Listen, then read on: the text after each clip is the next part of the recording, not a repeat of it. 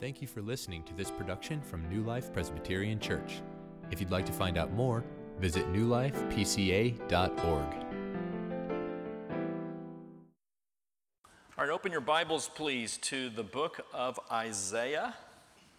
The book of Isaiah.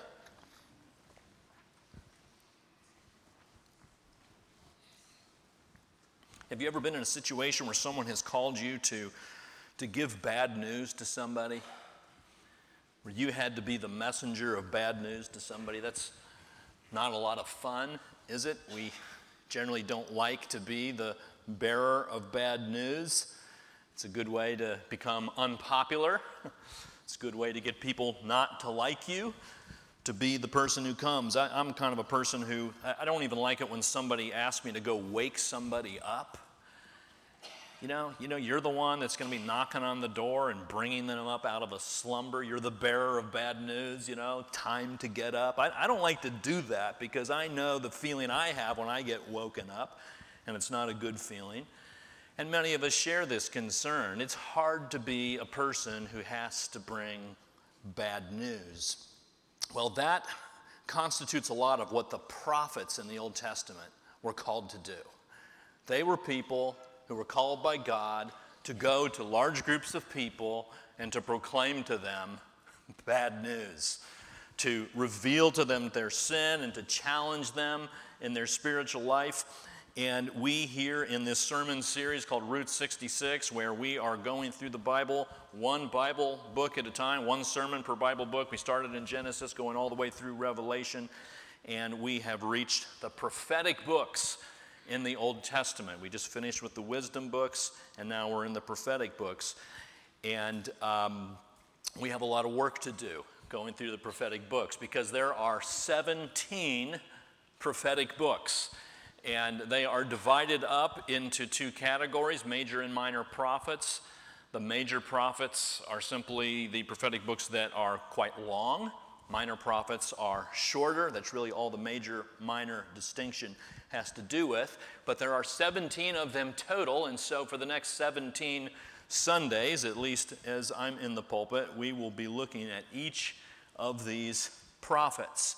So what is a prophet? What does he do? What is his responsibility? The answer to that is, is simply this a prophet is a guy who is called by God to come into God's presence and listen very carefully to what God says, and then to take what God says and speak them to the people. That's what a prophet does. He's a mouthpiece for God, he's one who speaks on God's behalf. And very often, the prophets are called to deliver bad news. Now, that's not always the case. Actually, the prophets sometimes deliver good news and inspiring news. And in fact, that's what we're going to find in Isaiah today. Isaiah happens to be one of the favorite of the prophets because there is so much encouraging, inspiring news in the book of Isaiah. But as we get deeper into the prophets, we're going to find that there are some pretty difficult texts for us to cover. So, a prophet is one who listens to God and then speaks to people what he has heard. Um, a prophet is also sometimes somebody who sees something that's going to happen in the future, and so he announces something.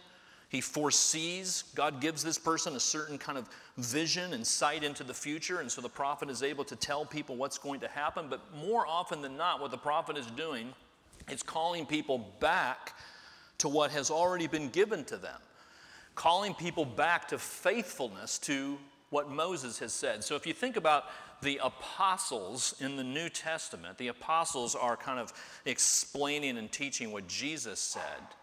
The prophets in the Old Testament are explaining and teaching what Moses said. That was what they were very often doing, seeing the people strain from their obedience to God's word and calling them back through admonishment and rebuke bad news. And that's why the prophets very often were not very popular. The prophets often were hated. The prophets were often killed. And in fact, as we look at the book of Isaiah today, Isaiah, according to tradition, was sawn in half because people got so tired of hearing the bad news that he was bringing. Died for the message that God gave him to share. But this is where we're beginning today in the prophets. So 17 prophets, beginning with Isaiah. Um, Isaiah here, I've shown you this before. This is a um, list of the kings of Israel and Judah. Um, we looked at this when we were in First and Second Kings and First and Second Chronicles. Um, but you'll notice here the kings of Israel and the kings of Judah. You might recall that Israel was split up into two rival nations. And so um, on the left here are the list of the kings of Israel, which was the northern kingdom.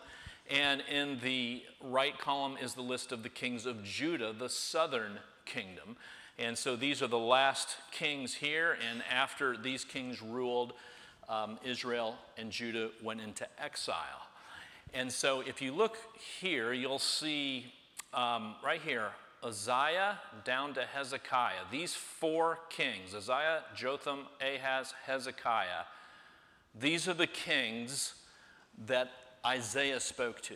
It was during the time of the reign of these four kings that Isaiah was spent, sent to speak to the nation of Judah. You'll see that in chapter 1, verse 1.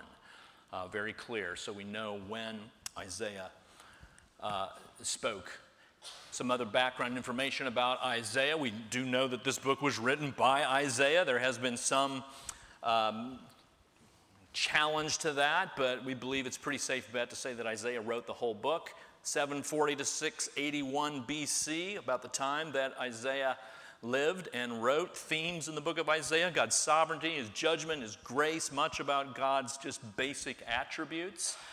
Significant events in the book of Isaiah the virgin birth, the prophecy of the virgin birth, that is.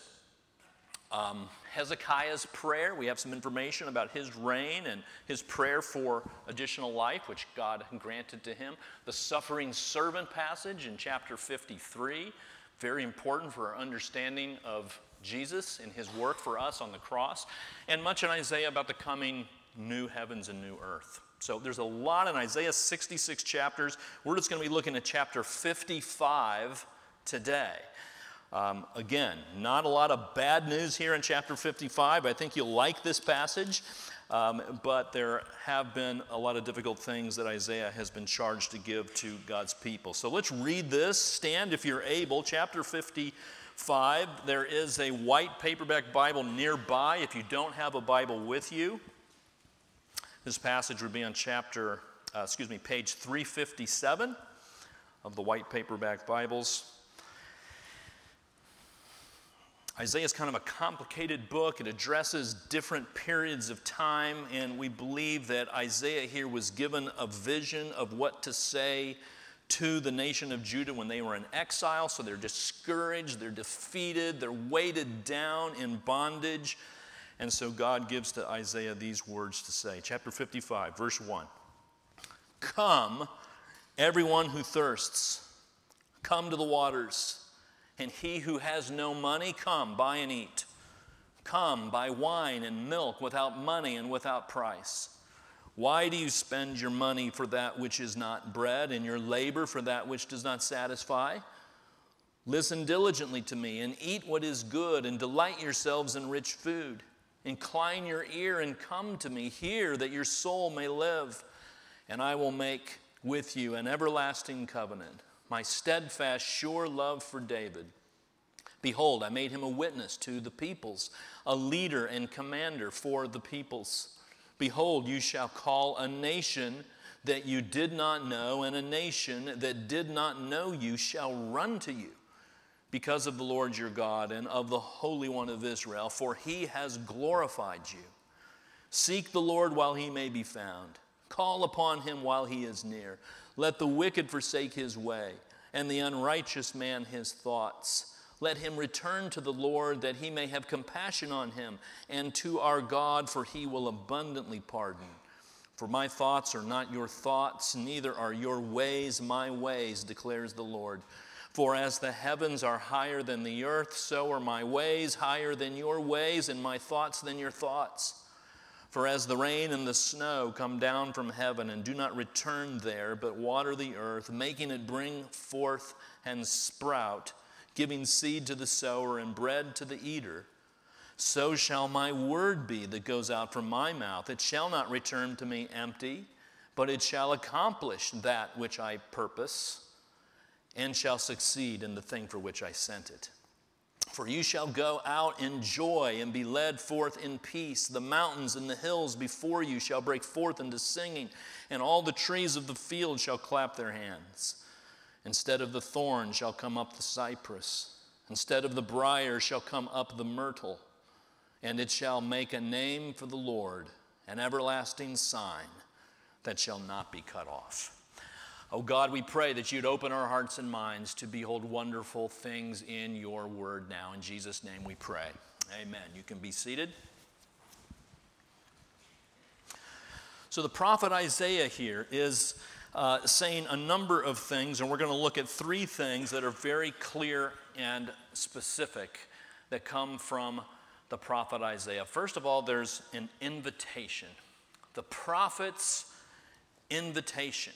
An invitation to what, you would say? Well, let's look and see this here. Verse 1, we see that there is an invitation given through the prophet to come and partake of a delightful feast. Come, everyone who thirsts, come to the waters, he who has no money. Come buy and eat. Come buy wine and milk without money, without price. Look at the end of verse 2. Delight yourselves in rich food. Here's the open invitation come, there's this lavish meal, and we want you to come and partake of it. There's symbolism attached to some of these words here um, buying wine. Wine is a symbol in the Bible of joy and celebration, and milk is a symbol of, of nourishment and strength, and water is a symbol of life and refreshment and purity. And so, this invitation is given to anybody who is looking for joy and celebration, anybody who's looking to have his or her soul nourished, anybody who's looking for cleansing and for life. Come to this place. Now, what is Isaiah talking about here? Is, is this literally like an invitation to go to Isaiah's house for dinner one night so that he can serve you a nice meal, wine, milk, and, and water? Well, we want to read the entire Bible together, and as we look forward into the New Testament, we get some clues about what this is talking about. So, for instance, John chapter 7, here's Jesus' words. It says this On the last day of the Passover feast, the great day, Jesus stands up before the crowds and he cries out, If anyone thirsts, let him come to me and drink. Now, Jesus was very well acquainted with the Old Testament, knew Isaiah 55 very well. You know that Jesus had Isaiah 55 in mind when he said this. Jesus is taking Isaiah's prophecy into his mouth and he's saying, I am the one who provides the water that you are longing to taste. I am the one who can satisfy your spiritual thirst. So come to me. We see it again in Revelation 22. This was our call to worship from this morning. Let the one who hears say, Come. And let the one who is thirsty come. Let the one who desires take the water of life without price. Again, John here, in the writer of Revelation, thinking of Isaiah 55, and there is this invitation come and drink. What we see here that's going on here in Isaiah 55, what, what, what is this? It's, it's, it's an evangelistic plea. It's a free and open offer to all people to come and believe in Jesus. That's what this is. It's Isaiah saying, believe in Jesus and be saved and be satisfied. This is evangelism 101 here from Isaiah open invitation to have your thirsty souls satisfied. Remember what St. Augustine said our hearts are restless until they find their rest in Him, in God. That's what it is to be thirsty, to have a restless heart, and the invitation is given. So that's what the invitation is about. But how much does it cost to come to this meal? This is a, a pretty lavish meal, as we've seen. It's delightful, rich food. There's wine involved. Wine can be expensive. Maybe this is going to cost you some money if you respond to this invitation. Is that the case? No, because this is a meal that's free. free of charge. You see that in verse 1 very clearly. It's for the one who has no money. Come buy and eat. Come buy wine and milk without money and without price. This is actually an invitation to a meal for people who have nothing to offer, nothing with which they can pay or purchase the meal that's being offered to them. And as we think about the gospel, as we think about what the New Testament tells us, don't we see over and over again? What does it say? The wages of sin is death, but what? The free gift of eternal life in Christ Jesus. The gospel is free. By grace you've been saved through faith. This is not of yourselves, it's the gift of God. There's no requirement for you to purchase what is being offered in the gospel. How much does this cost? Nothing. It doesn't cost you anything, it costs Jesus a great deal.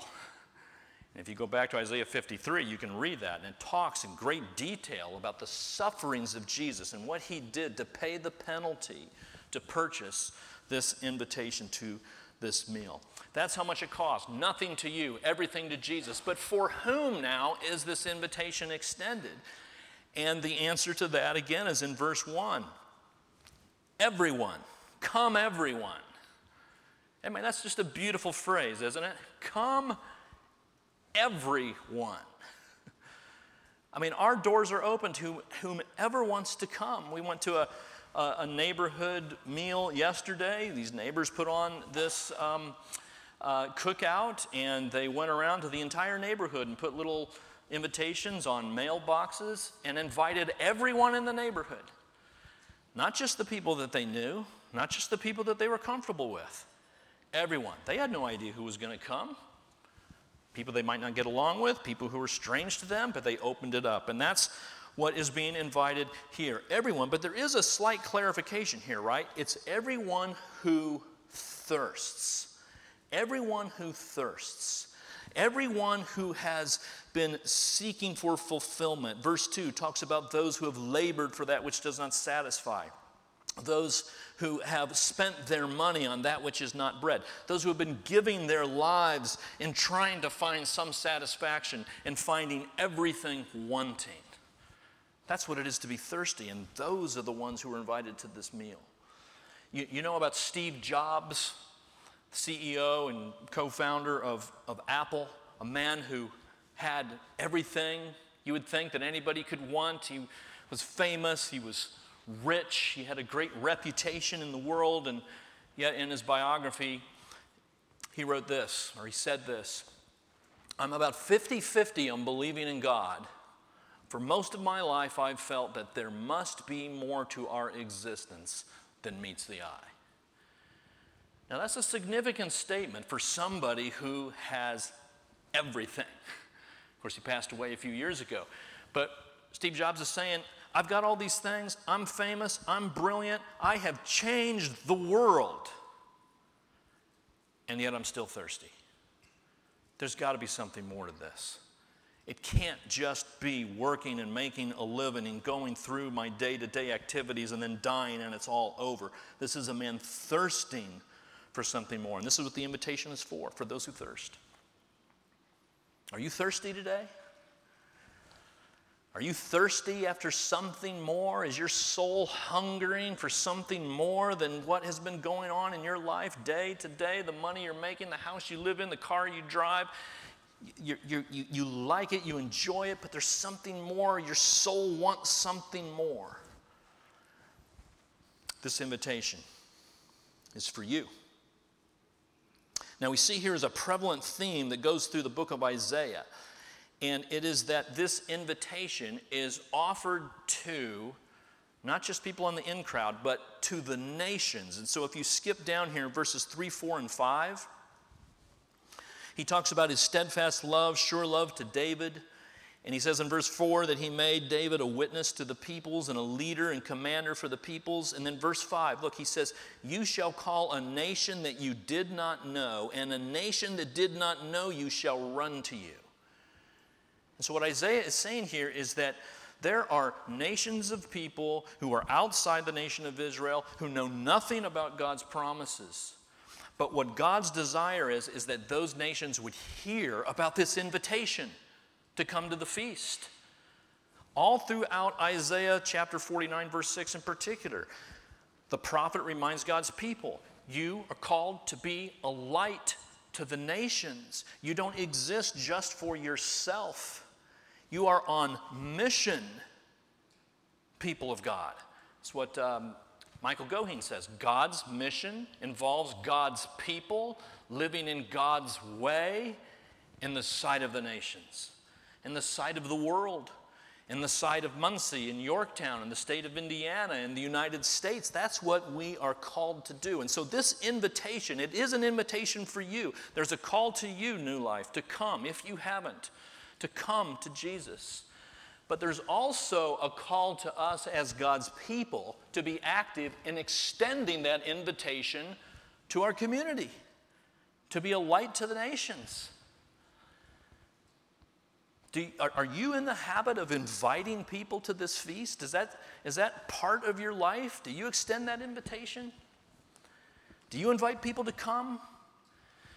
Do you tell them that there is a satisfaction for their souls in the gospel? There are two opportunities coming up here in the life of our church where you can participate in this. One is Kids in the Meadow, which is starting tomorrow night.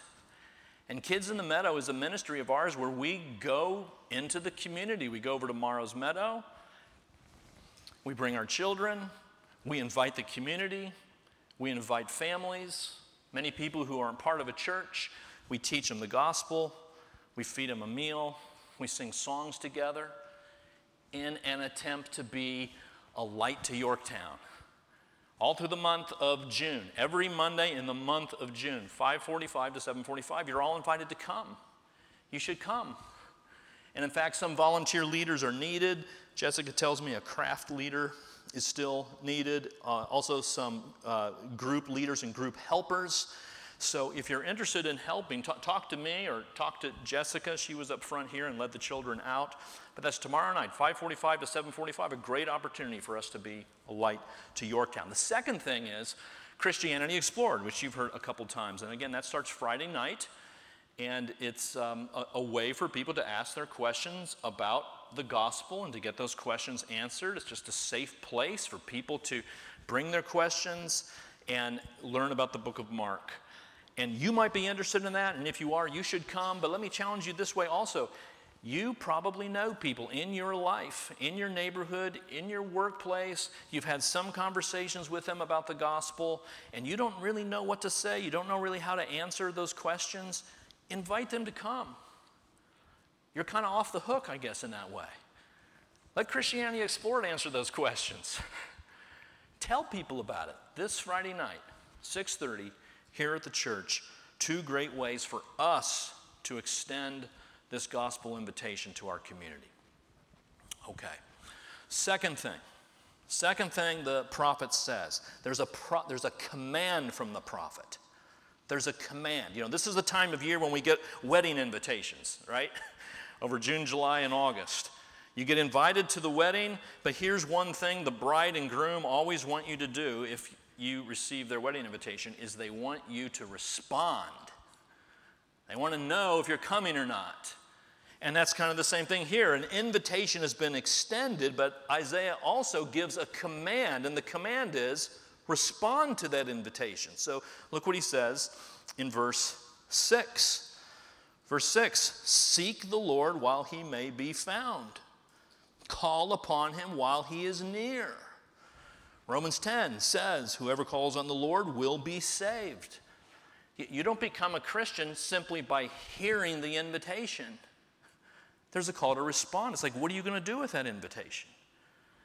And Isaiah says, Seek him. Now, there, there's a qualifier here also. Look, it's seek while he may be found, call while he is near. The implication there is that there might come a day where he can't be found there might come a day when he's not near.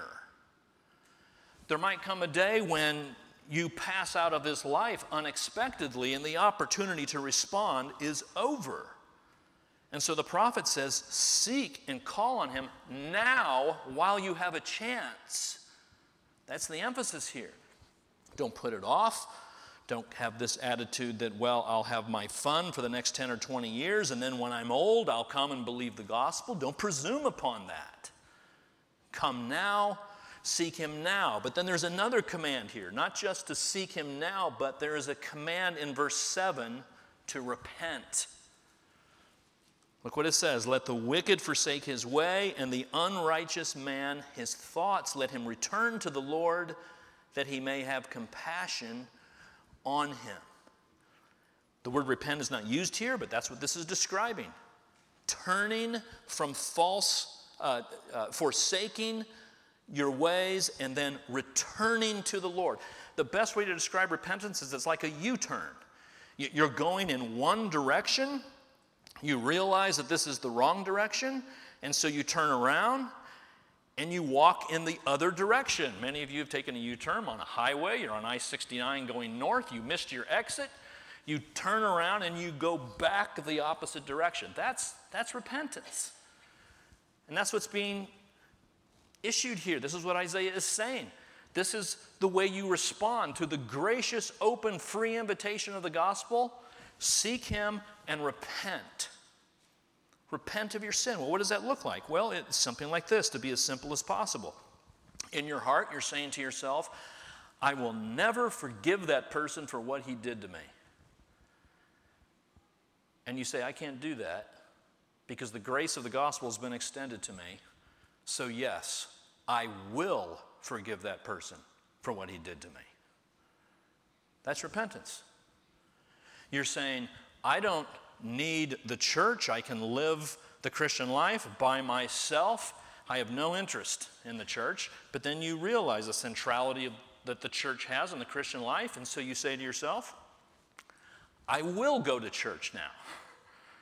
I will make it a habit to worship with God's people. You say to yourself, I like watching pornography and I enjoy it and I'm going to keep doing it. But then the Spirit of God reaches you, the invitation to the gospel comes to you, it seems beautiful to you. You want your sins forgiven, and so you repent and you say, I will not now watch pornography. Now, does that mean it's just like a snap of the fingers and you're done with the problem? No. No. Repentance can be a daily activity, but there's a decision, there's a willful intent to turn from sin. I love to criticize and tear down other people, but that is displeasing to God. So now I put forth the effort to not criticize and tear down people. I'm turning around and I'm going in the other direction. I'm forsaking that way. So, what happens when a person repents? Well, look at verse 7. It's very clear, it's wonderful. Let him return to the Lord that he may have compassion on him and to our God, for he will abundantly pardon. Not just merely pardon, he will abundantly pardon. He will lavish you with forgiveness. There's more mercy than you can imagine, as we just sang a moment ago. His mercy is more. For the person who receives the invitation by faith and repents, abundant pardon is there for you. Now, some of you might be thinking, wait a minute, I thought you guys always tell us that we're not saved by our works. We're not saved by anything we do. We just believe. That's all we have to do is just believe. Now you're saying I got to repent too? Yeah, I am saying you have to repent too. But not because your repentance pays for your salvation. Only the blood of Jesus, only his death on the cross, only his resurrection from the dead is sufficient to pay for your sins. But repentance always accompanies the person who has truly come to faith in Jesus. That they come together. Here, our catechism or our confession just speaks. This is one of the wonderful values of a confession because it helps put things in clear perspective. Although repentance is not any satisfaction for sin and does not cause the forgiveness of sins, since forgiveness is an act of God's voluntary grace in Christ, yet it is necessary to all sinners, and no one may expect to be forgiven without it. It's not paying for your sins. But if, but if you haven't repented of any sin in your life, you should not count on your sins being forgiven because they go together. They go together.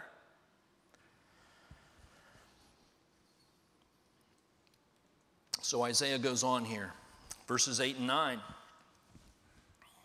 and he brings encouragement. Verses 7 and 8, they're connected. You see at the start of verse 8, there's that word for. What that means is that Isaiah is continuing the thought from verse 7 to our God, for he will abundantly pardon for or, or because. And then he says these things that many of us are familiar with. My thoughts are not your thoughts, neither are your ways my ways. As the heavens are higher than the earth, my ways are higher than your ways, my thoughts are higher than your thoughts. And and, and, you know, very often we read this, and the common understanding of this is that you know God's ways are inscrutable. We, we can't always understand what God is doing, and there's a lot of mystery in life, and He doesn't owe us an explanation, and so we just have to accept it. And that's, that's true. I think that's in part what these verses are saying. But I think more specifically, because of the connection between verses 7 and 8, what God is really saying here is, He will abundantly pardon, for my thoughts are not your thoughts. That is, what God is saying is, my thoughts are so much higher than your thoughts that I will do the most unbelievable thing. That is, I will forgive you of sins that you never thought you could be forgiven for. That, that, that's what God is saying here. It's like, you know, the way, the way you guys work with each other, human beings, is you hold grudges against each other. I mean, you want things to be 50 50. I mean, if somebody hurts you, you want to hurt them. There's a limit to your forgiveness, human beings, sinful human beings, as you relate to each other. But what God is saying here is no, my, I don't think that way. My ways are a lot higher than that. I provide abundant pardon to anybody, no matter what they've done, no matter how serious their sin, and no matter how many times they've done it. I offer abundant pardon through a crucified Savior. That's what God is saying here. So, to, to repent of your sins and receive this invitation, I mean, the, the, the blessing is yours, friends, when you do that because of the abundant pardon provided in the gospel. One last thing there's a promise here the prophet's promise. The prophet's promise. There's two things here. First of all, the power of the word the power of the word, verses 10 and 11. Isaiah draws this connection between the rain and the snow that come down from heaven. He says, just as moisture comes from the sky and goes into the ground and always does something, always nourishes the ground, never is neutral in its activity. What Isaiah says is that's just the way it is when my word goes out, verse 11 when the scriptures go forth. They don't return empty. They accomplish what I purpose. They shall succeed in the thing for which I sent it. The Word of God is like moisture in the sense that it always does something. I am preaching to you the Word of God right now. You guys are hearing the Word of God through the prophet Isaiah. And whether you know it or not, God is working in your hearts right now. The Spirit is doing something, something different in every one of you, which is just one of the phenomenal things about preaching. You know, it's just the word goes forth, and what God is doing in all your hearts, I don't know. But I know He's doing something if I'm to believe what this verse says. I mean, this is a. Um, a, a, common encouragement for preachers, because very often preachers, after they preach sermons, they go away and they think, did that make any difference whatsoever? did, did that message have any impact on anybody? And the answer is, it always has an impact. It's not shown to me, it's not shown to Pastor Brian, it's not shown to anyone who preaches or teaches or reads the Word. We don't see it, but according to this verse, God's doing something. He might be softening your heart right now. You're hearing these things and your heart is warmed and you're thinking, this is the truth. This sounds right. I want this. Or it could be in your heart, you're thinking, this is nonsense. This is foolishness. And I can't wait till it's over so I can get out of here. But the word's doing something. You're either being softened or you're being hardened. But in any case, the word is effective. It's like Charles Spurgeon said if you have a lion in a cage, how do you defend that lion? You open the door and let him out, he said. That's what you do. The lion doesn't need to be defended. You just let him out and let him do his own work, and the Word of God is the same way.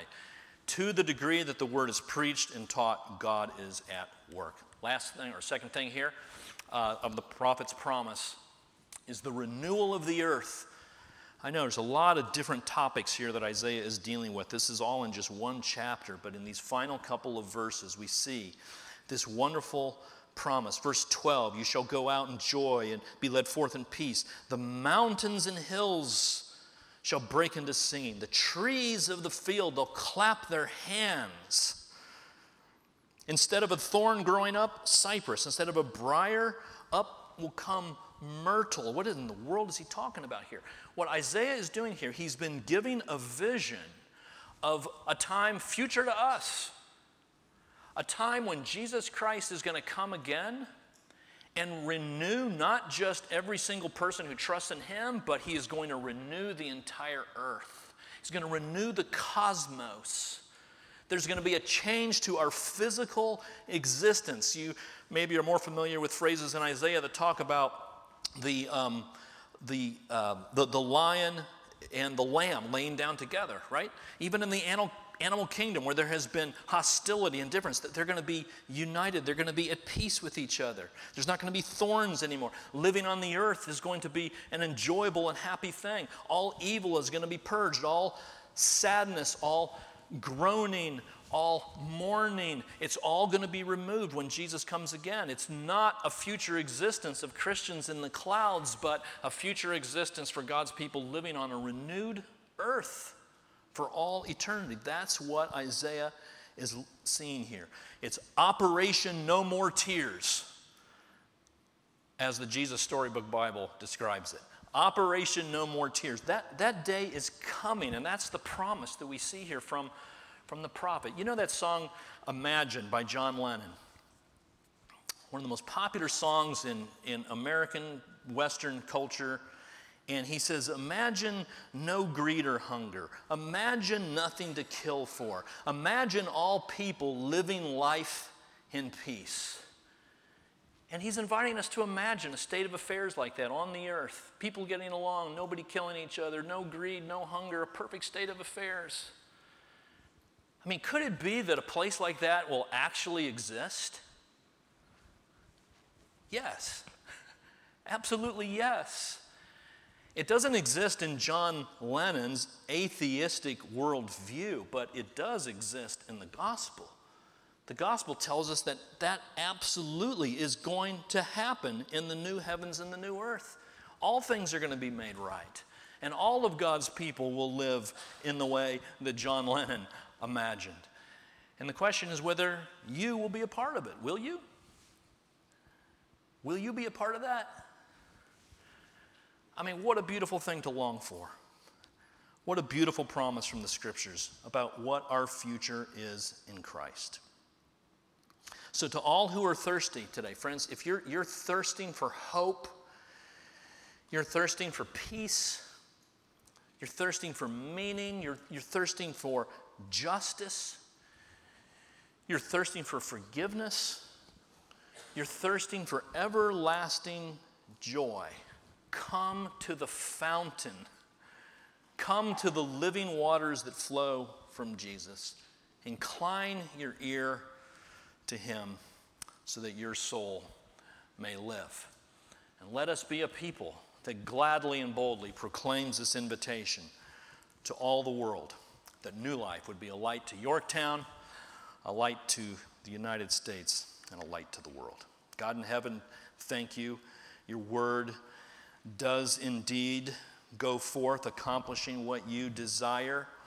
And Father, I pray that you would use what has been preached to build up these people in love, faith, and hope. And we pray for kids in the meadow.